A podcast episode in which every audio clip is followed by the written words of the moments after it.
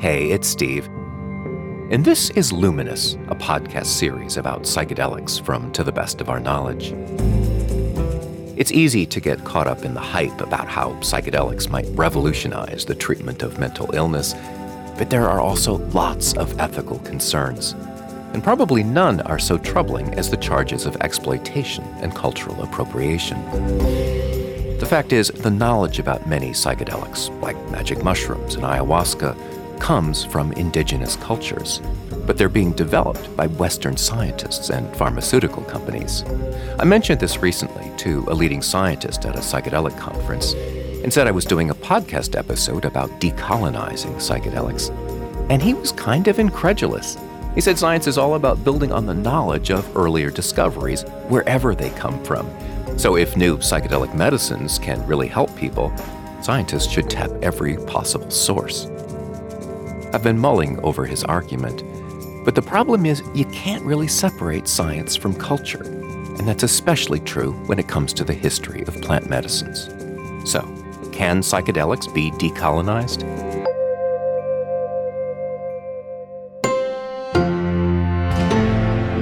Wisconsin Public Radio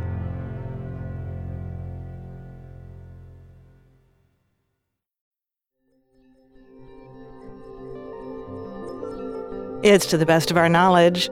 I'm Anne Strainchamps. And I'm Steve Paulson. And this is Luminous, our series on the science and history of psychedelics. In June of 2023, 12,000 people converged on Denver for the biggest psychedelic conference in history. It was kind of a coming out party. Five days with scientists, mystics, and psychonauts even celebrities like Aaron Rodgers and Melissa Etheridge talking up the therapeutic potential of the new psychedelic revolution. One other aspect of the arc of the. But then, during the closing ceremony, No. Oh, no, no, no, no, no. I think it's important to hear all the voices. Um, I do think protesters took over the stage, demanding justice for indigenous people. You don't know what a revolution is. Rick, I have asked you many times, where are the indigenous people of these lands? The elders. talking about the history of exploitation and cultural appropriation. Nobody owns healing, but you know what? You don't own our culture. You can't take it from us. And the thing is, many of the most widely used psychedelics have long histories within indigenous cultures. We need to let the indigenous lead. Psilocybin, ayahuasca, and peyote have been used for centuries for physical and spiritual healing and for gaining insight into other dimensions of reality. In 20, 30 decades from now, you're going to see the medicine harming you because they're living beings and they don't like to be abused. They're going to come back for you and harm you. These were sacred medicines until white people discovered them. This was the 1960s when anthropologists and spiritual seekers started trekking down to Mexico and the Amazon, looking for shamans and traditional healers, and they came home with stories of mind melting plant ceremonies, and pharmaceutical companies followed. They collected plant samples and synthesized their chemical compounds, looking for molecules they could patent so they could cash in. Today, psychedelics made in laboratories are a multi billion dollar industry, and lots of people think they will revolutionize the treatment of mental health care. But this all kind of sounds like a familiar story of exploitation and colonization, doesn't it? You know, some people would call it taking or even stealing the knowledge of indigenous people. So, our question in this episode can psychedelics be decolonized? I mean, where and how would you even start? Let's begin with some history. Indigenous cultures have been trying to protect plant medicines and the sacred ceremonies around them for centuries. And as Michael Pollan, the author of How to Change Your Mind, says, people have known about the power of magic mushrooms a long, long time. Probably millennia. I mean, the first reports we have, this isn't a written culture, but when the conquistadors get to Central America, they find people using mushrooms in their religious ceremonies as a sacrament. And they called it Teonanacatl, which is meant flesh of the gods. And that's, of course, what the Christians called their sacrament, too, right? It was Right. the flesh of God that you're eating in the communion. So this was very threatening to the Catholic Church because here was a sacrament that actually really worked. I mean, you, you didn't need faith to see God, you met God. Or as the ethnobotanist Dennis McKenna puts it, It carries a much bigger kick than the than the Catholic Eucharist. So Catholicism and Christianity brutally suppressed all of these shamanic practices. They were particularly brutal with the mushrooms. and they crushed it. They absolutely banned it. They destroyed mushroom stones. They tortured people who practiced it. mushroom stones. So there were actually like little statues in the shape of mushrooms. Little statues, and some of them pretty big, but they are stones carved in the shape of mushrooms. There have been many theories about what they're for. They're found all over Guatemala and southern Mexico. Some of these miniature mushroom stones in Guatemala, they go back to 3000 BC, which is pretty far back. And now they turn up in farmers' fields occasionally because people buried them. They were afraid to be caught with them. So the mushroom cults, as they were called, and of course we call a religion a cult when we don't like it, went underground and was thought to have disappeared until the middle of the 20th century. Rumors started swirling around that the mushroom was still used in sacred ceremonies in Mexico. And that's when magic mushrooms came roaring back, thanks to one man. There we found that rotten bagasse covered with mushrooms. They were the sacred mushrooms. Gordon Wasson, That's right. who would seem to be the most unlikely person to turn Yes. psychedelic mushrooms into a mainstream phenomenon. I mean, he was a, a vice He was a banker. Yeah. at JP Morgan. he was very plugged in in New York. He marries a Russian woman, a pediatrician. Valentina Wasson, who was obsessed with mushrooms. Anyway, the, the story goes that on their honeymoon, they went up to the Catskills and they're walking in the woods, and she starts finding all these mushrooms and she starts collecting them in her skirt and makes this big pile of mushrooms. And she proposes to cook them for dinner. He absolutely refuses to eat them. She eats them. He thinks he's going to wake up a, a widower the next morning. but lo and behold, she knew what she was doing. And this got him very interested in mushrooms. So, in his spare time, Wasson developed a lifelong obsession with mushrooms, especially the psychedelic ones. He studied how they influenced human cultures around the world and came up with a theory that the origin of religion was actually rooted in people's transcendent experiences on magic mushrooms. And if you think about it, where do these interesting, bizarre ideas at the heart of many religions come from? That there is a beyond, that there's an unseen world, that there is a realm of the dead that you could visit, that there is a heaven and hell. I mean, these are interesting ideas, and you could see why having a psychedelic journey would convince you of their truth.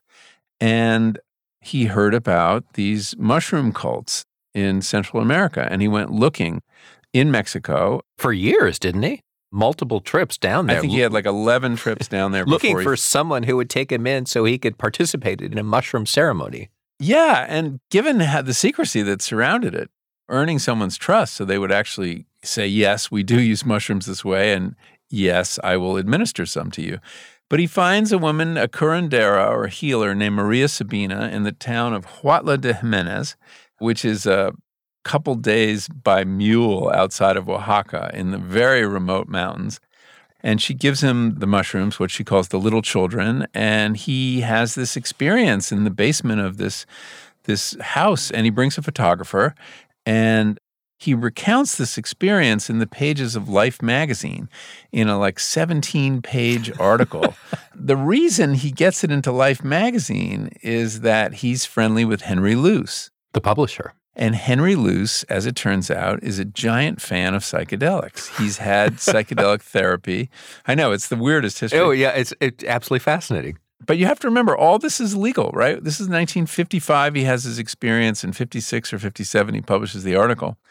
And this article really introduces much of the West to psychedelic mushrooms and psychedelic experience in general. So Gordon Wasson is really a pivotal figure in this history.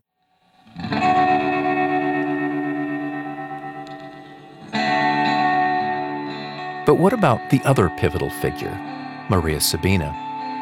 Wasson gets the credit for jumpstarting the psychedelic revolution, but it never would have happened without the Mazatec curandero who took him on this journey. The consequences for her were pretty awful, and a notorious example of how so much can go so wrong when white people go into indigenous cultures they don't really understand. I think there's even a risk of sort of romanticizing this indigenous set of practices. We can't just isolate this ceremony or this set of experiences and say, you know, how, how sacred and wonderful this is, and we're just going to ignore all of these other features. In some ways, that's the story that exists around Maria Sabina, this woman who freely shared wisdom about psilocybin and died penniless and rather ostracized from her community. Erika Dyck is a historian at the University of Saskatchewan who's written widely on the history of psychedelics.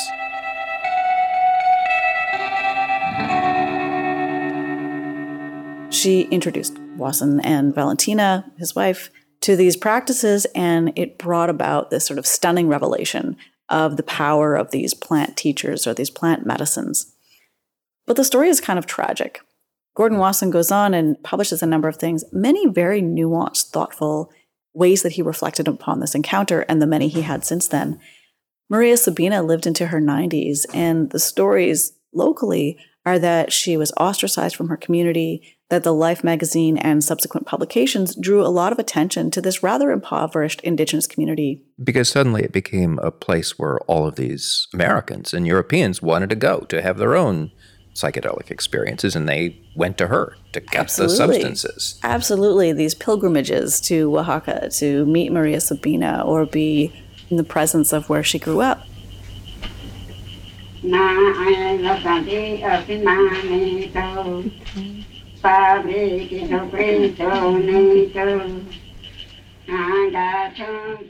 The story of Gordon Wasson's visit to Maria Sabina is even more tangled and ethically problematic. For one thing, he wasn't alone. Apparently, the CIA knew about the trip and followed the Wassons down to Sabina's village, hoping to discover drugs that could be used as weapons for mind control.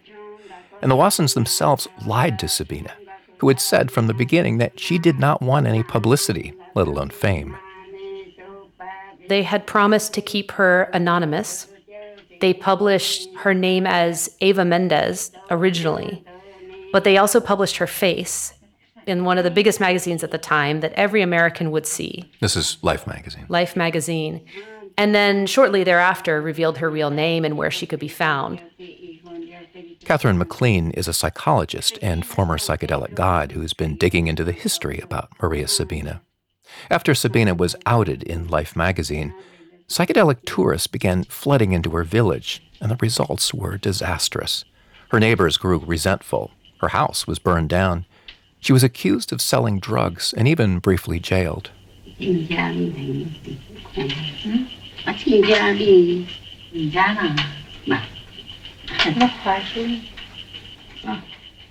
I knew about that part, but I didn't know that they had lied to her to get the mushrooms in the first place.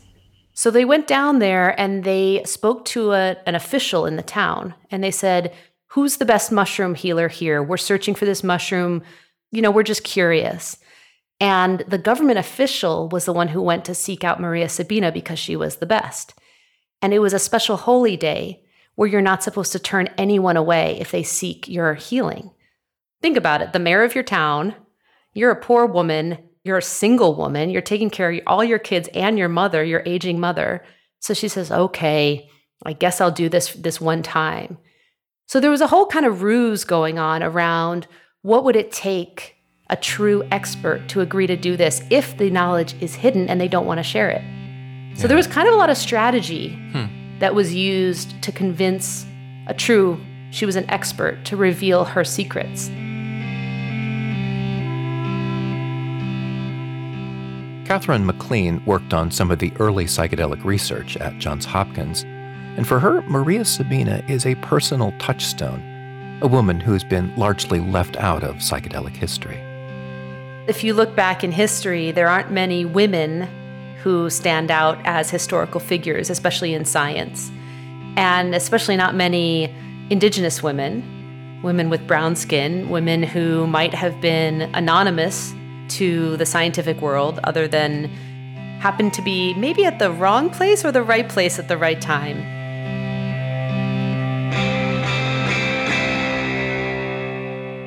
It wasn't until after I left my job at Johns Hopkins that I realized that Maria Sabina was a bit of a patron saint of mushrooms and potentially part of my own lineage. Yeah, I think if I could pick anybody in psilocybin, she would be it. You know, she had the direct ticket to whatever this mystery is that we still don't understand. So she talked about the mushrooms speaking through her. She did. What do you think she meant? Well, so if you go back and look at how she described it, she described receiving a visionary holy book. She called it the book of knowledge or the book of wisdom. And she believed that these divine beings, saints, had given it to her. She memorized the whole thing in one night, she says, and that that was what allowed her to sing and determine what could heal someone. And so, interestingly, I think some people experience mushroom visions visually, and other people experience these words or sounds. I've experienced both, but strikingly, there was an experience I had once where I heard actual words like prayers, poetry coming from the mushroom. And then when I looked it up later, it was actual scripture. Hmm. So I kind of wonder like maybe she wasn't being metaphorical. Maybe she experienced scripture coming from a divine source that she just interpreted as she needed to. The interesting thing about Maria Sabina is that she grew up very poor. She describes being hungry almost her entire childhood.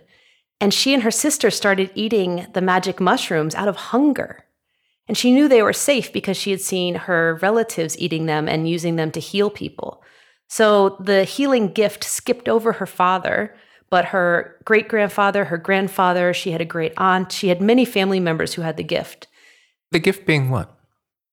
My understanding is that the gift was the ability to receive the mushroom wisdom and speak, communicate, connect with the mushrooms in a way that this divine source would tell her what was wrong with someone. Santo, Santo, Santo, Santo, Santo, San Pedro, ya que nyanga, San Pedro, que titu, and what she described is that before Gordon came, we would use the mushrooms for true healing. You know, if someone was really desperate and there was something that even the doctors couldn't figure out, the kind of the lower tier healers couldn't figure out, you go to a wise person, which was Maria Sabina and others. And she said, after all the white people came down, she said they were just seeking God. They just wanted this fast track experience. And it was no longer about kind of humbling yourself, asking for help, and really submitting to the process. You know, it was kind of this ego trip. And didn't she say that once these white hippies came down, that that portal to God had closed? So she said a couple things. One is she said that that portal closed, it would no longer work the same way it had worked. And I also know that healers like Maria Sabina have said, we only tell you white people 10% of what's actually happening because we don't want you to know the 90%. So who knows why she said those things? Mm. You hmm. know, maybe she realized the cat's out of the bag. They don't even know what they're doing yet. So we better just, oh, it doesn't work anymore. Go away. You know, let us kind of go back to our practice. And it's striking that she had become the object of all these pilgrimages. People wanted to have these experiences with her but she remained poor to the end of her life. She did not get rich out of this. No, absolutely not. And if you ask even practicing healers now, they can't accept money. They might accept like a token gift or a barter in exchange. But no, she didn't get paid for these experiences that people were getting. I've heard some folks on social media say that they figured out how much she was paid by Gordon Wasson based on today's standards, and it was 10 or $11. So for $10, we got psilocybin, which represents hundreds, if not thousands, of years of trial and error and practice and people being born with the talent and passing it along. And so I think we have to remember that Maria Sabina was the end of a lineage that went back beyond the Spanish arriving in the New World, who knows how long. And so what she was teaching us, even if it was 10%, represents real wisdom that we're just still figuring this out. When you think back on the story of Maria Sabina, is this a tragic story to you? Um, I think it is a tragic story. My best sense of it is that Maria Sabina understood that it was partly fate or destiny that kind of brought her into this world. And at the same time, her life was kind of ruined. It's difficult for me because, on the one hand, I feel connected to this woman, and I wouldn't even know she had existed if not for all of these levels of deception and theft. You know, these are kind of extreme words, but if not for all of the things that contributed to her giving the mushrooms to this one person, I wouldn't have benefited. I wouldn't have been able to study psilocybin. I wouldn't have benefited from mushrooms. I mean, maybe I would have found them another way. And so I kind of hold it in both hands. Most of what I have received as a white American is a result of lots of criminal and hmm. violent activity before I was born. So I think it's more a matter of just accepting that we can't go back and change the past, but we can say her name, we can honor her, and, you know, maybe the companies now can give back to the people who are still practicing.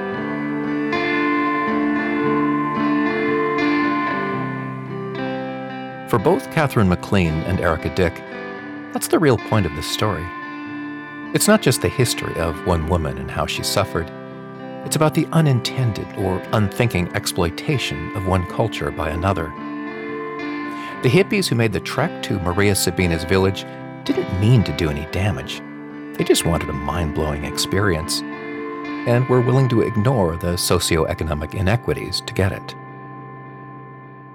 And there's this kind of superficial vow of poverty, even as the hippies took on this bohemian lifestyle and they were going to really slum it and go to Mexico and pretend to be poor for a little while. But it, it sort of undermines and even perhaps mocks the state of poverty amongst indigenous people that was perpetuated by those pilgrimages, if you will. Why would that be perpetuated? You would think that if these wealthy white people came to Oaxaca, that they would spend money in the local communities. Why, why was that impoverishing?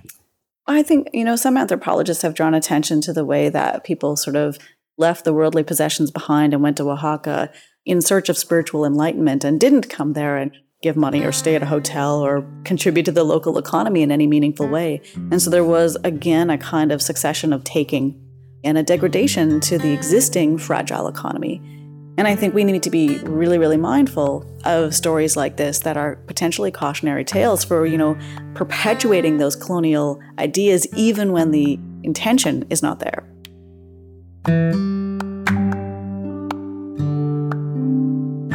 That's historian Erika Dyck and Katherine MacLean, author of the memoir Midnight Water. We also heard from Michael Pollan and Dennis McKenna. I'm Steve Paulson. And I'm Anne Strainchamps.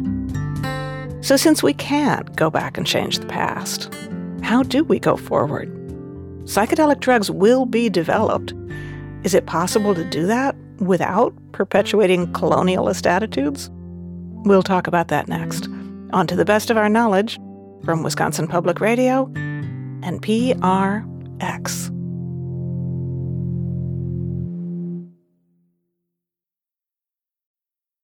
You're listening to Luminous our series about the science and culture of psychedelics.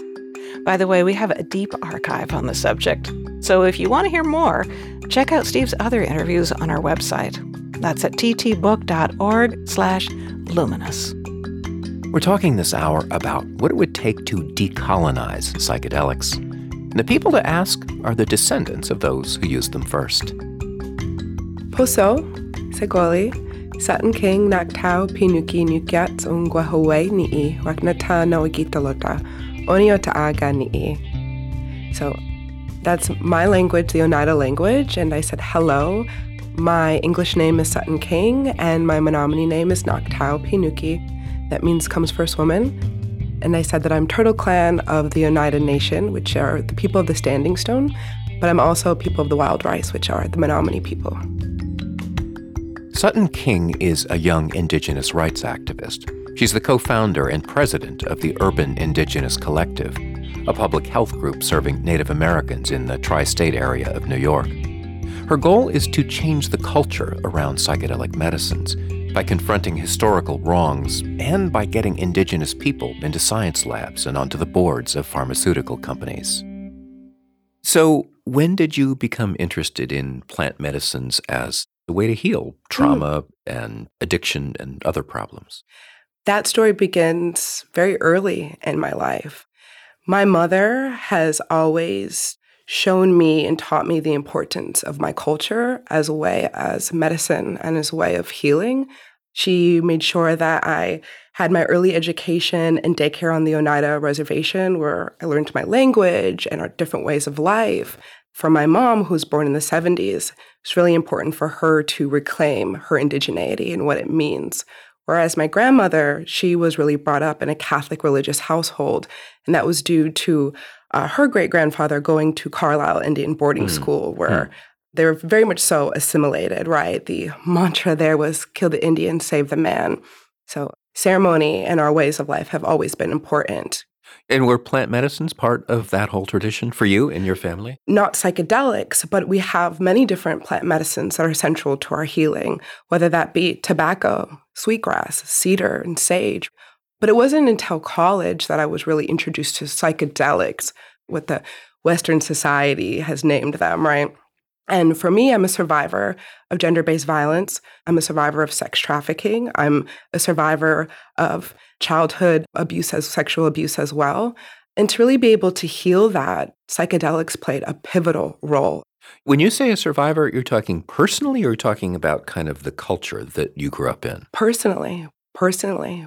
Really, the motivation to leave my community in Wisconsin and move to New York City to pursue a degree in psychology was to understand how historical trauma and intergenerational trauma has impacted my family and my lineage and understanding that that trauma didn't begin with me but it can end with me so coming back to yeah. psychedelics then why was that so so important to you personally yeah. plant medicines which indigenous peoples refer to instead of psychedelics as the western world does this has always been a way of our life that was taken from us because of boarding school and assimilations.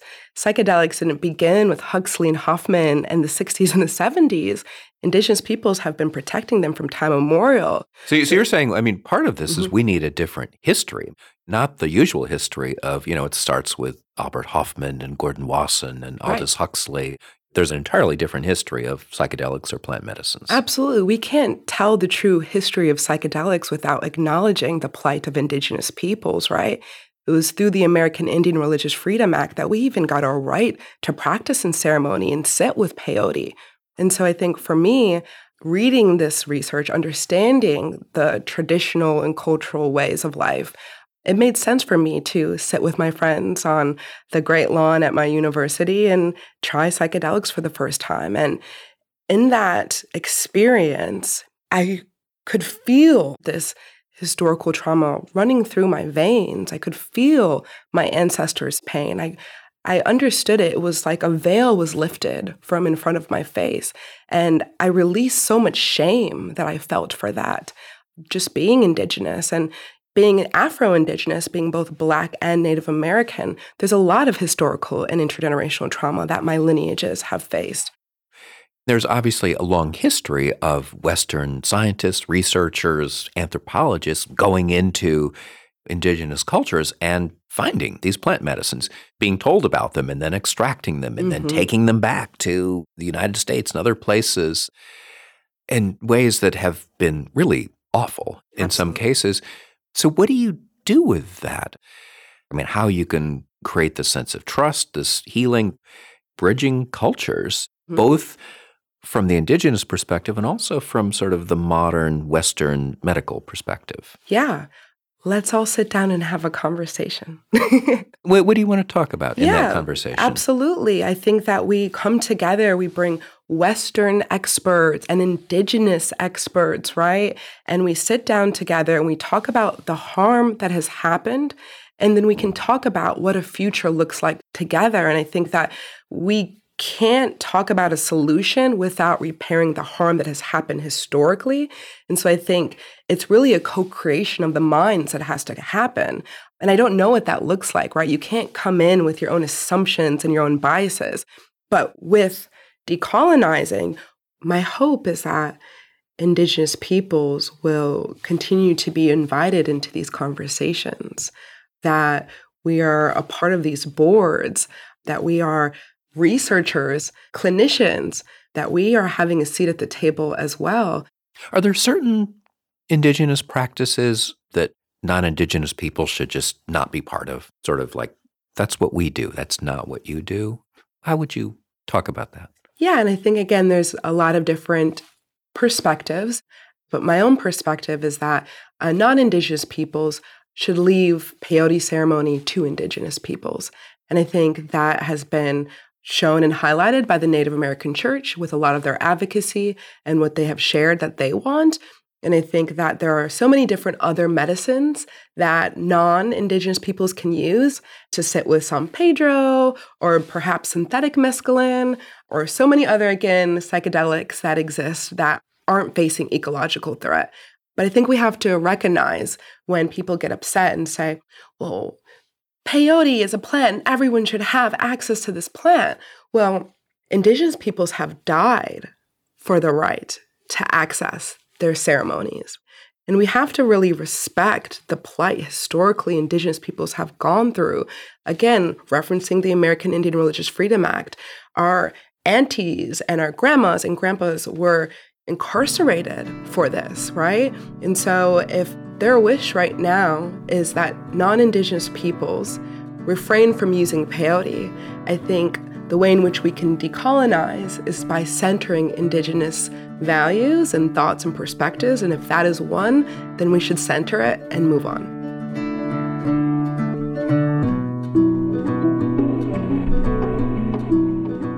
Sutton King is a native rights activist and president of the Urban Indigenous Collective. And you know, it's not just the younger generation that's speaking up about wanting to rebuild that historic connection to plant medicines. This moment has been coming for a long time. Sutton mentioned the aunties and elders. This is one of hers.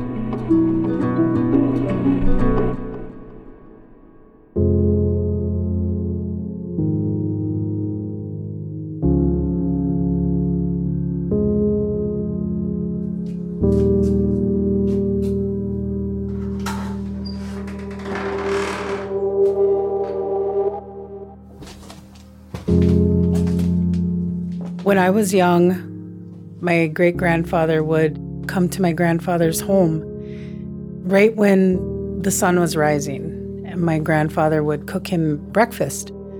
And he, they would speak the language to each other. What I learned later on as I got older was that my grandfathers were part of the boarding school era. They were in boarding schools and they were part of Native American church. So they use peyote in sacred ways and in, their ceremonies. I was never introduced to that part of myself, part of who I am. I'm Rachel Fernandez, Menominee Indian Tribal member, Menominee Tribal legislator,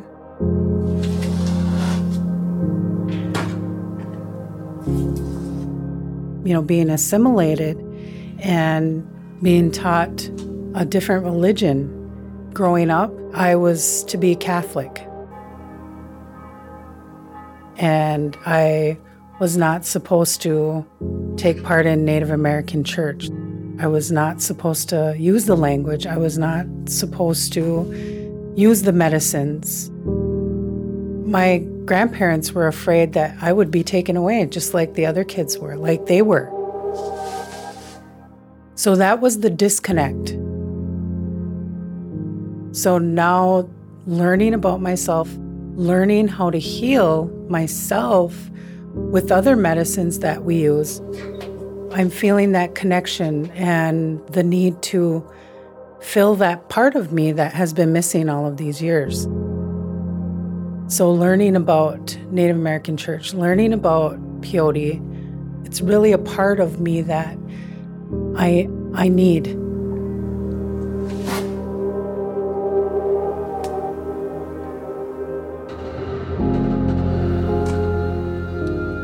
You know, I'm a grandmother, and I want my children, my grandchildren, to know this is a part of you too. Even my mother, she wouldn't talk about it much. I would ask her questions, she wouldn't talk about it. Growing up in our Native communities, you don't talk about things like that. You don't talk about what happened to us. And then I found my great grandfather in a book for a Native American Church.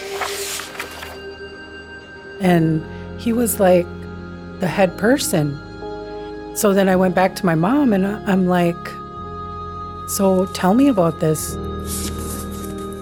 The bundle gets passed down. So my grandfather was supposed to have it. He didn't take it. Supposed to go to my mom. You know, we have that medicine. We have that. And it really saddened me that I missed out on it. My mom missed out on it. My grandfather knew about it. I wonder how he felt that he couldn't share that with us.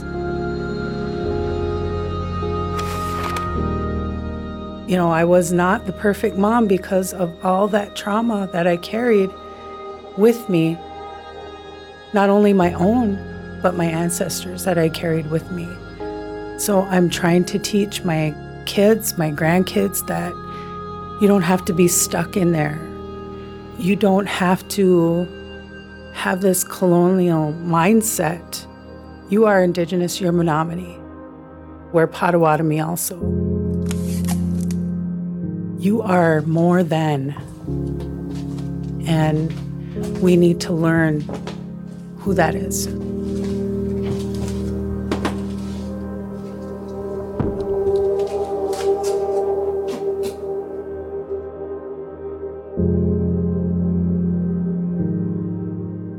Rachel Fernandez is a Menominee Indian tribal legislator in Wisconsin. Coming up, while tribal members were having their culture ripped away from them, the first American pharmaceutical companies were already capitalizing on their knowledge. In the 1800s, mid 1800s, these new pharmaceutical companies are looking for plant based substances, raw materials on which they can create new medicines for the marketplace. So you're going to go to Mexico. You're going to go, if you can afford to send individuals to Africa. Then you're going to take these plants and you're going to get them into a lab setting, try and identify the alkaloids, and then try and create a medicine. The story of how one pharmaceutical company went bioprospecting for peyote buttons. You're listening to Luminous, our series about the science and history of psychedelics. I'm Steve Paulson. And I'm Anne Strainchamps. It's to the best of our knowledge from Wisconsin Public Radio and PRX.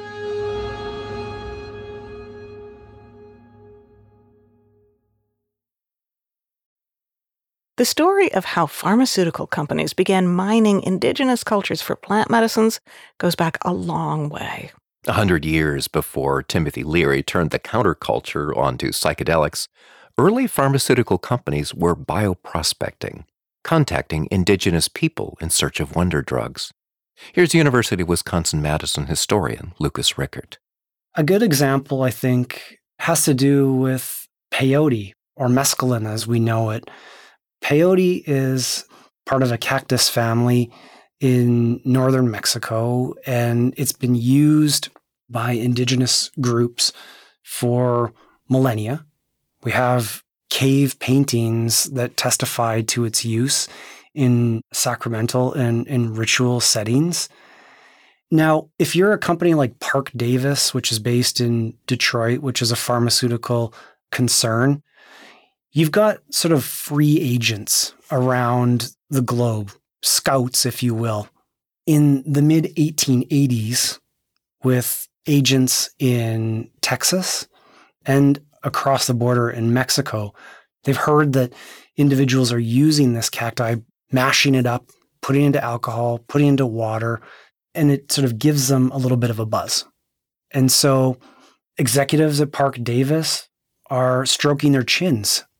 They're thinking this is potentially a moneymaker for us. We have a series of letters actually talking through how Parke Davis is going to buy bushels of these cacti and get them to their labs in Detroit. How much these bushels are going to cost? How much is it going to be for a specific button? How is it going to be used? And you've got these individuals in Texas who are negotiating price. Who, who are they negotiating with? Locals. Basically, local indigenous people? Local indigenous people or local money men, local prospectors, prospectors who aren't looking for gold, who aren't looking for silver. But what happens ultimately is that these buttons are given and are sold to Parke Davis. And they create a mixture, kind of like laudanum, which is a mixture of alcohol and an opium, but they call it anhalonium. And anhalonium is this mixture of belladonna, digitalis, and they start selling first in 1889, but then afterwards in their catalogs, in the stores that we're working with, what is a long standing traditional substance that is built into the culture of indigenous people in northern Mexico. And of course, they are stripping all of that out, medicalizing it, and making a huge profit because of it. So, this process of pharmaceuticalization and medicalization, as you rightly call it, doesn't build indigenous communities into the profit. It doesn't include them in decision making. It's we are taking this material, this plant based material, and we are using it for our purposes. We're not going to compensate you in any way. And that's just the price of doing business. That's the way the pharmaceutical industry worked then. Well, and just to follow up on this, I mean, mm-hmm. Parke Davis is now Pfizer. Correct. correct. That's correct. Yep. Pfizer, which we are all celebrating because of the vaccine against COVID. It's an interesting moment, certainly, in the history of psychedelics and the pharmaceutical industry. And I think it speaks to the ways in which bioprospecting and biocolonialism resonates into the present because these are still issues that are vexing advocates of psychedelics. And it's really complicated. This is so fraught because, on the one hand, as you say, these pharmaceutical companies are basically going and finding these medicines, these plant medicines that have been the preserve of local rituals, indigenous knowledge. And yet, on the other hand, they can do a huge amount of good for all of us potentially if used well. How do you navigate that line? Yeah, used well, used ethically. There's definitely ongoing discussions that I'm aware of around how pharmaceutical, psychoactive pharmaceutical companies and psychedelic companies are working with indigenous groups in the present moment, whether or not there's going to be reciprocity in any way, shape, or form, sort of X amount of shares and stocks are going to go back to a local group, uh, whether or not there's going to be some sort of contract signed in perpetuity that enables sharing of profits. But I'm not sure necessarily that this is something that's going to get worked out right away.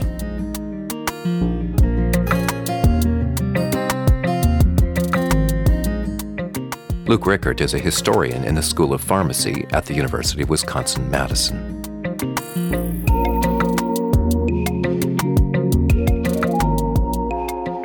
Decolonizing psychedelics, if that's even possible, was always going to be about more than profit sharing and intellectual property. Because at heart, we're talking about profound philosophical differences between cultures. Ho'on hakbil Yuria Celidwen, uh, ho'on hatumbalong maya tok uh, nawa etik, that's Toihalas Kinala Chiapas. That Steve is my indigenous Maya Tseltal language. Yuria Celidwen was born and raised in the highlands of Chiapas, Mexico, and went on to study contemplative practices around the world. In fact, when we talked in her office a block from the UN building in New York, she had just returned from weeks of fieldwork in the Himalayas and Nepal, studying indigenous forms of contemplation. Yuria has a wide ranging critique of how the modern psychedelic movement is taking shape. She was the lead author of a recent article in Lancet arguing for new ethical guidelines for using psychedelics. Although that's not what she calls them. You may have noticed that when I refer to my ancestors' medicine was a spirit medicine. I love to define spirit as the animating principle of life. This is what the West very recently started calling psychedelics. And you don't really like that word, do you? I do not. I do not. Explain why.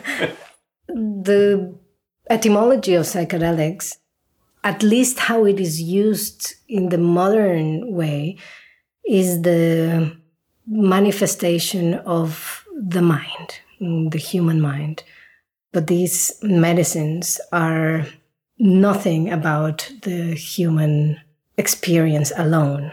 So I think one of the deep problems going back to the field of contemplative studies, which I mainly work, it is taken over Eastern traditions, mostly Buddhist practices, translated into Western ways of being, you know, right. which means that the ethical aspects of the source traditions that were about community, about well being, about compassion, about caring for others, then suddenly become about personal well being and individual concentration or better sleep. Right. So, for instance, meditation or mindfulness, the way that has been translated in the West, it's about personal development, and this larger sense of it seems to have disappeared. Yeah. Yeah, it's all about human performance, right? Or peak performance. It's nothing about really communal.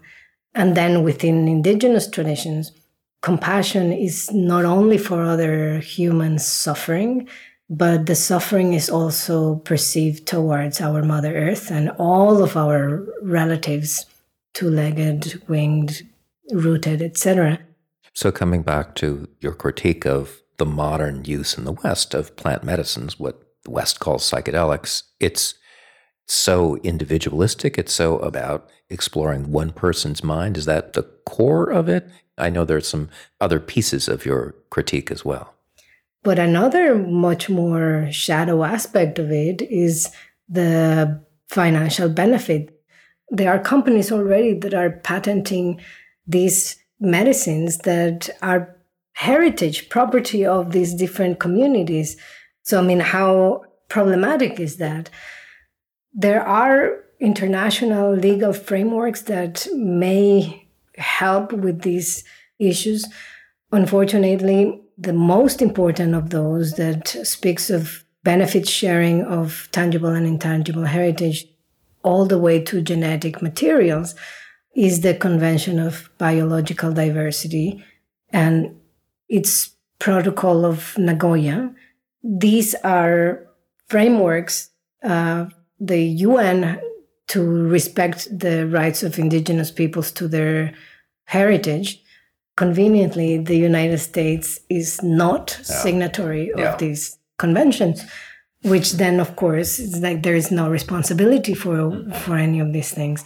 The greatest problem of this individual thinking or tribal way of thinking is that it keeps people away really of taking responsibility for the larger society of beings and i have heard tons and tons of stories of people that have done spiritual tourism or mm-hmm. i call it as well spiritual consumerism and just going to one country or another to just do your ayahuasca retreat there yeah. Yeah in costa rica or whatever it is. But not only there, like also people going within indigenous communities themselves, transforming their own traditions to cater to Western consumption. Mm-hmm. And the question is, what do you do with that? there's this demand, and there are people from the West who are willing to pay a lot of money to have those experiences. Yes, in genuine indigenous communities, spirit medicine person may be earning as low as five dollars per healing ceremony, while you go to some places in like Costa Rica, you mentioned earlier, or in the United States, where tons and tons of new religious centers are being created and earning $10,000 or more for a ceremony. And then another thing, there's very little integration.